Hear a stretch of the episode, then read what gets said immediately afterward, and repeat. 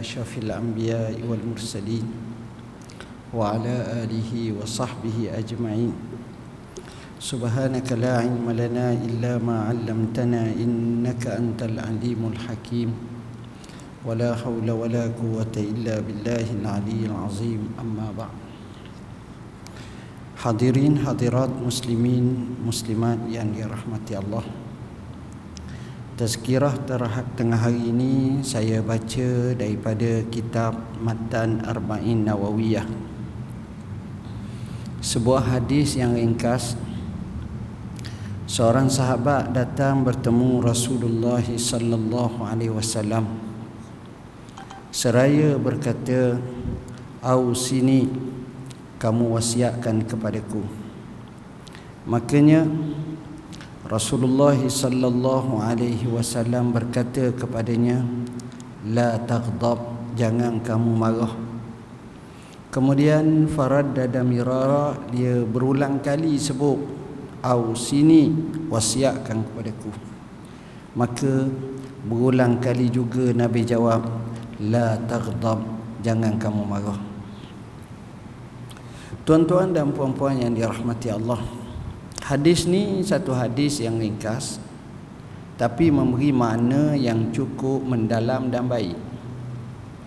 Hadis ni menggambarkan kepada kita bahawa Rasulullah sallallahu alaihi wasallam seorang yang kenal manusia. Manusia ataupun orang yang berinteraksi dengan Nabi itu dia tak cerita PA perangai dia tapi tengok ilmu yang Allah bagi pada Nabi. Dia tahu orang ni ni jenis orang yang suka marah. Artinya sifat suka marah pongoh tak tentu pasal dendam kesumat geram melampau semua sekali ini Perkara seperti ini kadang-kadang boleh dipelajari dengan watak-watak yang boleh daripada cara dia bercakap, cara dia berjalan, fizikal yang menunjukkan action dan tindakan dia. Semuanya itu kita tengok macam mana Nabi boleh faham. Saya sebut kisah. Imam Syafi'i rahimahullah dia pergi ke Yaman. Dia belajar di Yaman. Salah satu ilmu yang dia belajar ialah ilmu firasa ilmu mengenali manusia sama ada PA perangai tu dengan keadaan tu dia boleh kenal dan Nabi sallallahu alaihi wasallam sebut ittaqu firasatal mu'min fa innahu yanzuru bi nurillah kamu takutlah firasat orang beriman kerana dia tengok dengan cahaya Allah Subhanahu Wa Taala. Satu hari kata Imam Syafi'i dia pergi berjalan. Sampai di satu tempat ada seorang lelaki nampak baik. Panggil dia cakap lemah lembut dengan dia nak suruh dia sewa rumah ataupun nak ajak dia tinggal di tempat tu. Oleh kerana itu Imam Syafi'i pun kali pertama tengok orang tu rasa dah ni cara tak baik ni. Tapi tak lehlah suuzon kat orang. Rasa tak berapa selesa. Tapi bila dah nampak baik layanannya sungguh-sungguh ajak gini gini gini gini akhir sekali Imam Syafi'i pun ikut. Selepas keesokan hari Imam Syafi'i pun nak musafir Nak tinggal dah tempat tersebut Bagi tahu kat dia. Terima kasih banyak.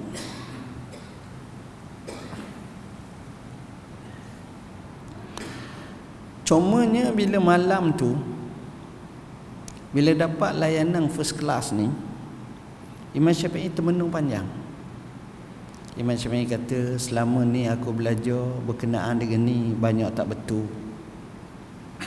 Kitab yang aku belajar ni kena bakar lah. Salah. Tekaan Imam Syafi'i itu salah. Maka sampai pagi esok Imam Syafi'i cakap dengan orang ni lembut. Dia kata tuan terima kasih banyak atas layanan yang cukup baik. Jadi saya nak minta izin nak pergi dah. Serta merta orang ni berubah. Marah. Dan klaim semua sekali. Hak dia jamu ni hak dia tinggal ni hak ni ni dengan banyak. Imam Syafi'i pun bayar. Dan Imam Syafi'i berkata Alhamdulillah ilmu yang aku sangka tu tak salah. Mula-mula ingat salah dah. Ha, maknanya ada bab kenal orang. Bila kenal orang ni penting sangat dalam hidup tuan-tuan. Kalau kita tak kenal orang ni kita jadi susah hati. Kita tak kenal orang susah. Tapi bila kita kenal insya-Allah. Keduanya al-imam Syafi'i rahimahullahu taala bila dah tahu macam itu dia syukur ilmu dia belajar ada dalam bab-bab macam ni. Jadi daripada sini saya nak bagi tahu saya nak nyatakan bahawa Nabi sallallahu alaihi wasallam dia kenal orang. Dia kenal apa perangai orang dia tahu. Walaupun orang tu nampak baik. Tuan-tuan pernah tak temu kawan di masjid? Nampak dia baik je. Baik kita ajak dia pergi ke surau. Kita ajak dia dia, dia ajak. Kita baik dengan dia. Cakap ajak pergi makan baik. Satu hari oleh kerana kita baik dengan dia. Dia ajak datang rumah. Sampai di rumah kita tengok dia jerkah anak dia. Dia tempik isteri dia. Dia marah anak dia seorang. Menipu habis. Kita kata apa? Allah tak sangka aku ingat dia baik tak sangka lah. Tengok. Nabi SAW tahu. Maka Nabi bila mana orang ni nampak ada unsur marah bila dia minta wasiat. Ini juga satu perangai yang baik. Para sahabat bila datang bertemu Nabi sama ada nak minta wasiat, sama ada nak minta nasihat, sama ada nak tanya macam mana nak masuk syurga, sama ada nak tanya macam mana nak selamat daripada neraka. Sama ada nak tanya macam mana nak gandakan pahala, dia akan tanya lain daripada kita. Kita mungkin banyak tanya berkenaan kehidupan, kalau dapat macam ni macam mana? Kalau gini kalau gini macam mana ya nak settle masalah ni nak ni? Kita akan tanya masalah tu.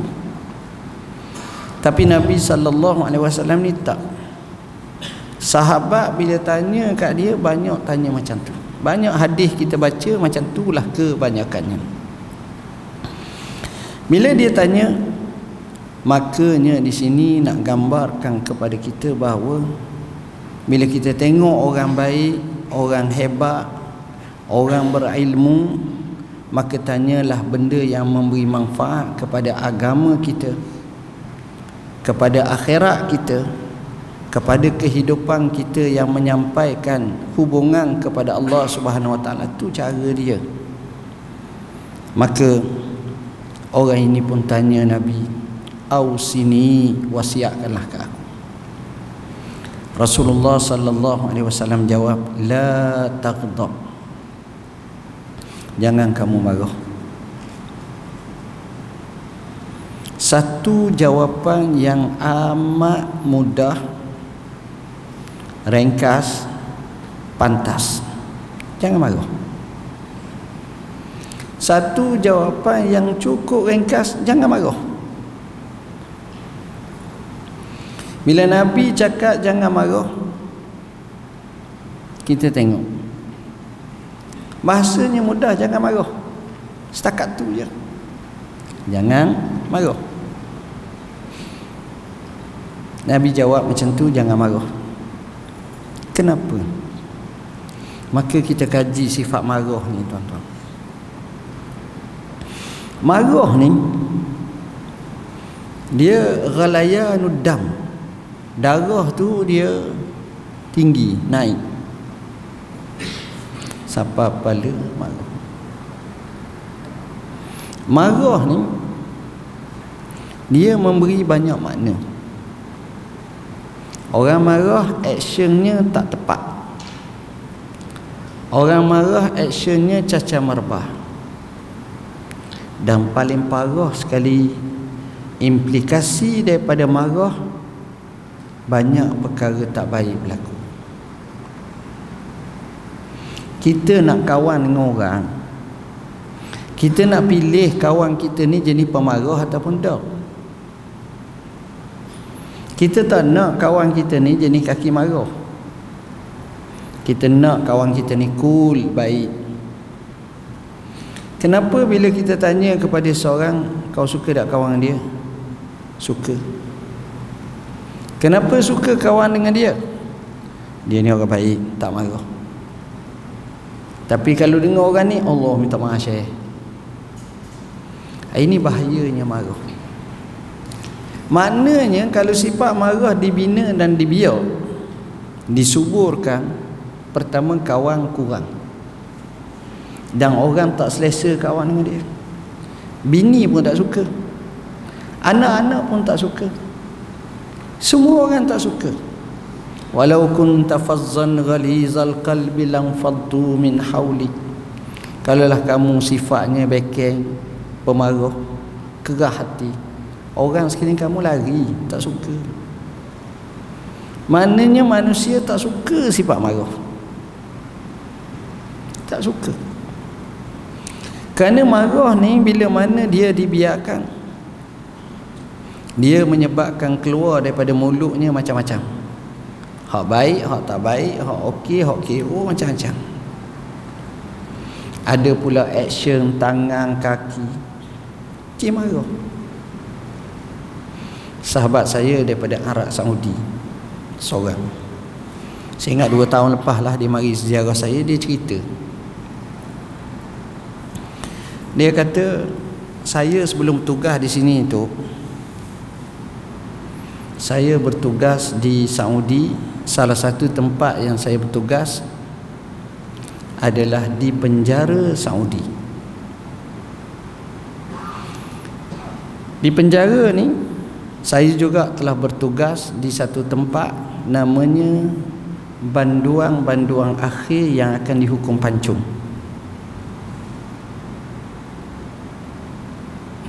Saya nak bagi tahu kebanyakan mereka ni adalah orang yang baik bahkan amat baik. Zikir banyak ni. Baca Quran banyak. Semayang kuat dai tang. Baik cakap kita buah baik. Tapi ada satu kelemahan mereka ni. Mereka ni sifatnya tidak dapat mengawal kemarahan. Kadang-kadang ikut apa benda capa kalau pisau-pisau lah kalau pedang-pedang lah kalau pistol-pistol lah tembok mati tak kira sebab geram kelajak zahirnya baik semua baik tapi itulah. Kita tak sedar. Tapi dengan sebab marah tu kita tengok oh banyak tindakan-tindakan tak betul. Sebab itu sebaik-baiknya kita kena kawal api kemarahan. Kawal. Ni cerita benar. Cerita zaman kita tengok macam Nabi sendiri berkata dalam hadis yang sahih laisa syadidu bisur'ati innama syadidu man yamliku nafsahu indal ghadab bukanlah Orang gagah tu dengan sebab gagah bergusti menang lawan orang. Tapi orang yang paling gagah orang yang dapat mengawal jiwanya ketika marah memuncak. Tengah marah dia dapat kawal. Ah ini orang hebat.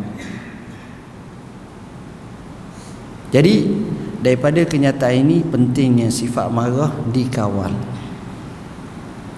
Islam bukan menentang marah. Islam ada Islam mengiyakan marah tapi marah kerana Allah anak tak semayang takkanlah senyum hehehe bagus nak saya baru belajar di masjid tadi ustaz ceramah dia kata jangan marah.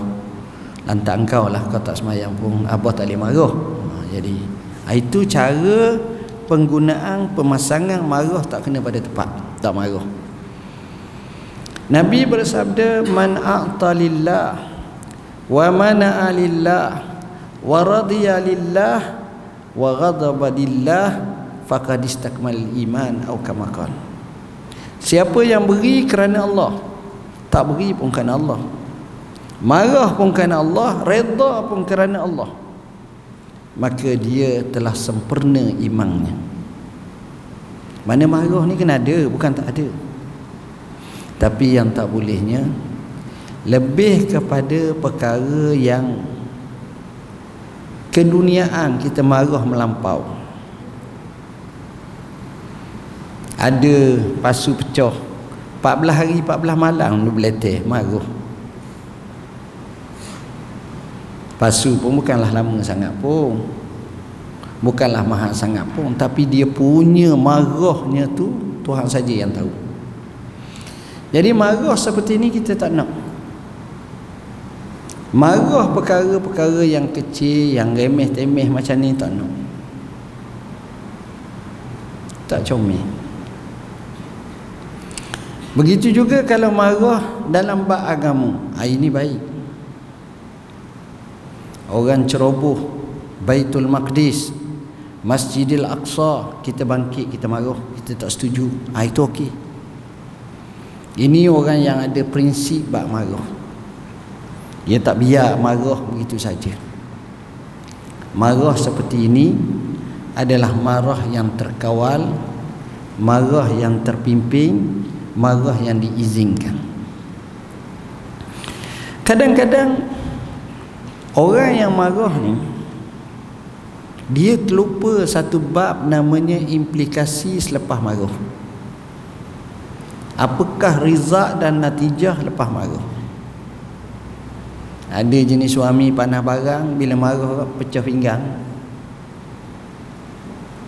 Pecah pinggang makuk semua pecah lepas reda semua sekali ajak bini pergi beli pula pinggang baru. Ada juga. Itu kali ke berapa dah? Kali 14 dah pecah.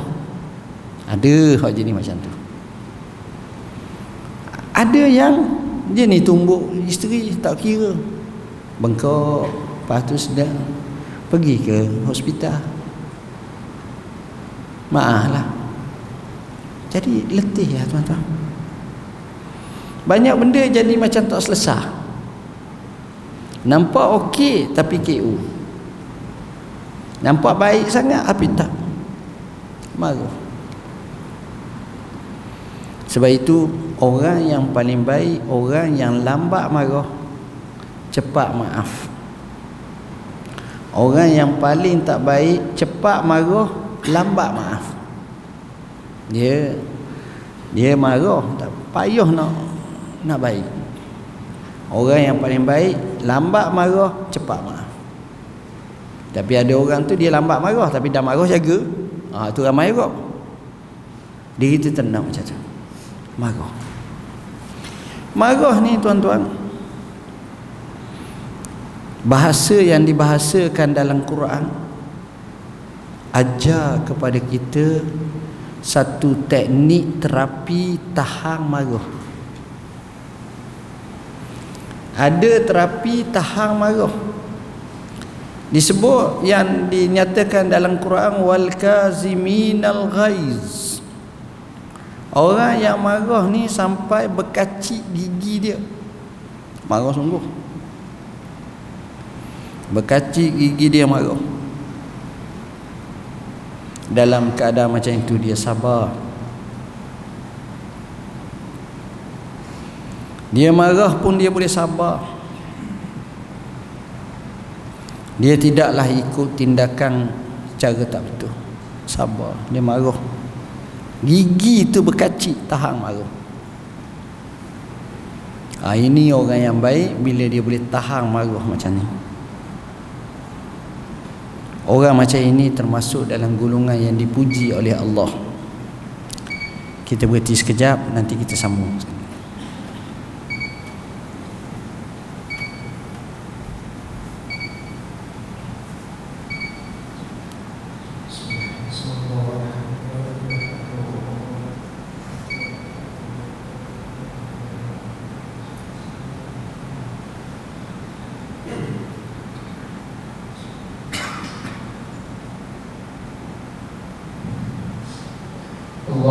고마워.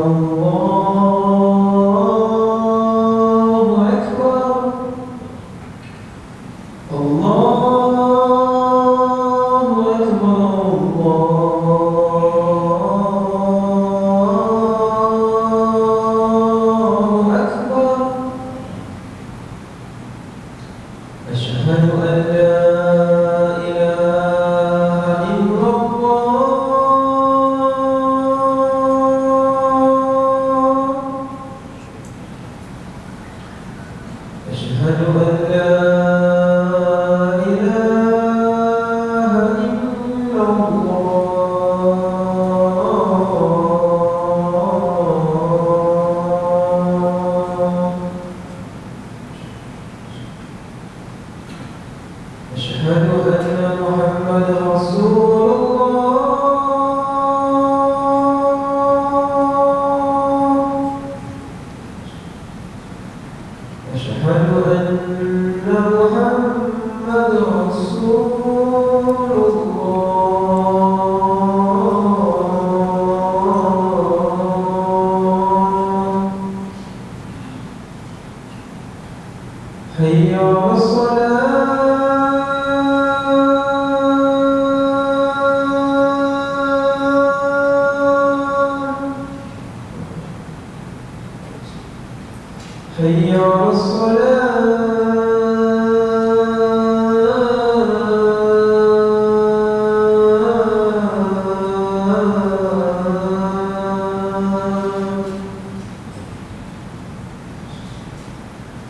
هيا على الفلاح.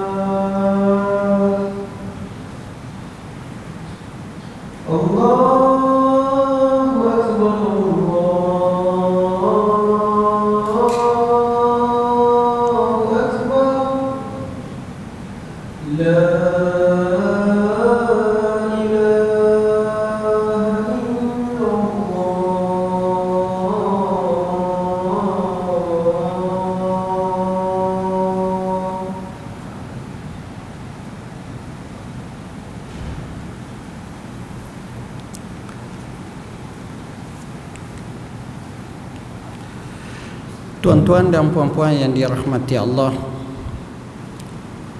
Allah subhanahu wa ta'ala menyebut wal kazimin al ghaiz. Marah dia dapat tahan Ini hebatnya. Makanya Nabi ajar cara kita untuk nak Jadi tidak marah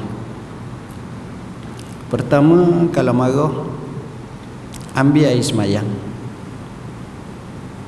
dia akan menyejuk kedua kalau berdiri duduk. Kalau duduk berbaring. Kita tak mau kita ni duduk bangun. Pas bangun tu pergi terkam ha, tu caranya. Tapi dia ajar macam tu. Ketiganya kalau ada tempat untuk seorang itu pergi untuk solat lagi baik dan pergi pilih tempat yang baik seperti di surau di masjid. Semayang sunat dia akan meredakan kemarahan.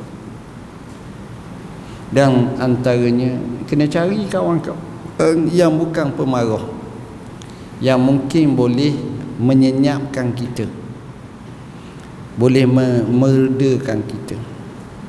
Paling baik lagi kalau kawan-kawan itu sifat kesabarannya yang tinggi lagi sabar Allah baiknya Datuk ni sabar Ada nisbah kepada seorang Tok Guru terkena sifat Tidak marah. Dia tahan je marah. Bagus Tok Guru ni Anak-anak murid dia tanya Anak murid dia kata Tok Guru Kami tak pernah temu lagi Tok Guru Yang lebih hebat daripada Tok Guru Yang boleh tahan marah. Jadi kami nak tanyalah Macam mana Tok Guru buat? Adakah Tok Guru paling lebih? Dia kata tak. Saya sendiri pun belajar daripada Tok Guru saya. Lalu dia cerita satu cerita yang pelik masa dia belajar hari itu sedang dia belajar Tok Guru ni ramai anak murid ni pergi rumah Tok Guru ziarah. Tok Guru ni pun jamu anak murid dia dengan suruh hambanya semelih kambing bakar kambing dengan satu pemanggang yang besar. Tengah masuk ni tengah panah-panah ni mereka tu khadam ataupun hamba ni bawalah kambing yang tengah panah ni nak hidang kepada tetamu. Ketika sedang nak hidang tiba-tiba badan apa ni kambing yang dia pegang ni jatuh. Betul-betul kepada kena anak tok guru yang kecil bayi. Mati tuan-tuan dengan panasnya dengan beratnya campur dengan besi pemanggang ketakutan yang amat sangatlah khadam dan juga hamba ini Tok Guru bila tengok dia bangun, dia siap, dia diam. Lalu dia berkata, Inna lillah wa inna ilaihi raji'un. Dia ambil anak tu, dia mandi, dia kapan. Kemudian dia ajak semayang. Kemudian dia hantar kubur. Kemudian dia tanam. Dia cakap kepada hambanya pula, Wahai hambaku, kamu berdehka pergilah kamu di mana kamu nak pergi satu jawapan mungkin satu juta orang pun tak ada macam dia hebat bila tengok macam itu kata Togu ni aku jadi insaf aku kata memang kena jaga bab maruah. Cerita yang sama berlaku kepada tokoh-tokoh yang hebat. Dia dapat memaafkannya. Dan Rasulullah SAW adalah sebagai contoh yang terbaik. Dia buka kota Mekah. Berapa ramai yang nak bunuh dia yang nak cedera dia yang marah dia yang maki dia orang Mekah pada tahun 8 Hijrah dia cakap dengan orang Mekah ma zannukum anni fa'ilun bikum. Apa sangka kamu aku akan buat pada kamu. Maka jawab orang Mekah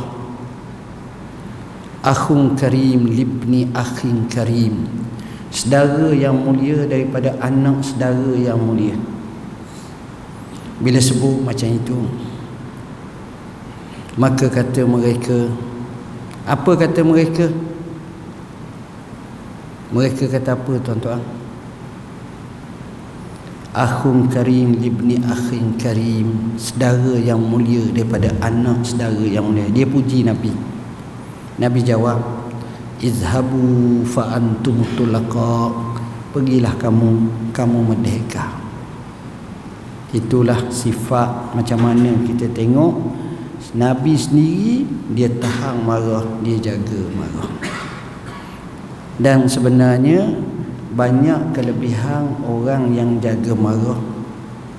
Pertama kawannya ramai. Kedua orang ramai suka kepadanya. Ketiga dia menyebabkan orang rasa selesa bersama dengannya. Keempat tindakannya tidak lagi caca merba dan tidak ketahuan banyaklah kelebihan-kelebihan akhir kalam marilah sama-sama kita menginsafi dengan menyatakan marah ni kita buang dalam komus kita kecuali kerana Allah Subhanahu wa taala. Jadi tuan-tuan kalau nak jelas masalah ini kami telah terangkan dalam buku kami Al-Kafi hadis 40 ni cerita bab kemarahan panjang lebar kita nak bina keluarga bahagia ada baiti jannati. Begitu juga buku-buku yang lain yang mana menjelaskan isu bak marah isu bak lain. Mudah-mudahan kita kawal di kita insya-Allah. Saya nasihatkan pada diri saya dan kepada tuan-tuan sekalian sama-sama kita bertekad untuk jadi lebih baik. Aku qauli hadza wa astaghfirullah lazim li wa lakum. Bismillahirrahmanirrahim. اللهم فقهنا في الدين علمنا التأويل اللهم اجعلنا من الذين يستمعون قولا فيتبعون أحسنه وصلى الله على سيدنا محمد وعلى آله وصحبه وسلم والحمد لله رب العالمين والسلام عليكم ورحمة الله وبركاته